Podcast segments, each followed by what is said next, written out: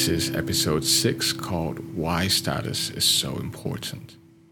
On the small island of Pohnpei, the society there is organized like many societies everywhere a hierarchy where the leaders or chiefs were at the top, followed by their relatives and political allies.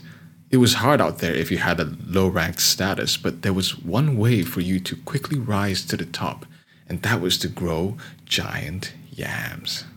The chiefs would hold these ceremonial yam feasts, and the man with the largest yam would be declared number one and showered with praise for his generosity. This, of course, made the men of Pohnpei obsessed with growing the biggest yams, so much so that they'd plant around 50 yams in their secret gardens and even sneak out of bed after midnight just to check on them. This fierce competition resulted in yams that can grow up to 4 meters in length, which could take almost a decade, and when the time came, it would require 12 men using stretchers just to carry it into the yam feast. Ha, giant yams. That's so silly, I said, while I checked my Instagram to see if I got any more likes. As author Will Storr writes in his book The Status Game, humans are extraordinarily imaginary creatures who can turn almost anything into a symbol for status Twitter followers, Monopoly game money, the size of your ass. As a social species, our survival and the passing on of our genes have relied heavily on being in a supportive community over the course of human history.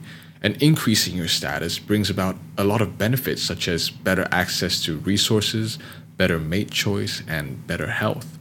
It's no wonder that status is deemed as a fundamental human motivation by many research disciplines, since the ancestors who didn't care as much about status didn't survive as well as those who did. But why hierarchies, though? The naive teenage me would ask. Why not a flat structure where everyone is equal?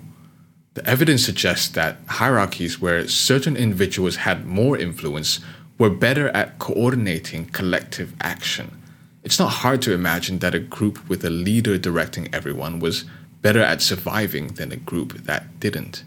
But I still don't like this. It feels bad to realize that status is the underlying motivation for many of the things I do. JP Morgan quotes that a man always has two reasons for doing anything a good reason and the real reason. Status can be a driver of many terrible things too, like suicide bombers and genocidal movements.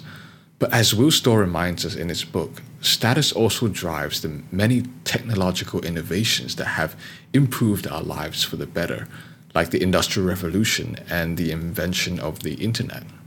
We can see this benefit even in the Yam story from the beginning, where the status game to grow the biggest yams was cleverly conceived during their season of scarcity, which resulted in everyone having more food to eat during the times when they needed it the most. The best status games bring collective benefit to all, and the worst ones bring about unnecessary suffering. Understanding this fundamental drive within us and both the good and bad consequences can help us be more aware of the status games we play so we can actively choose the better ones.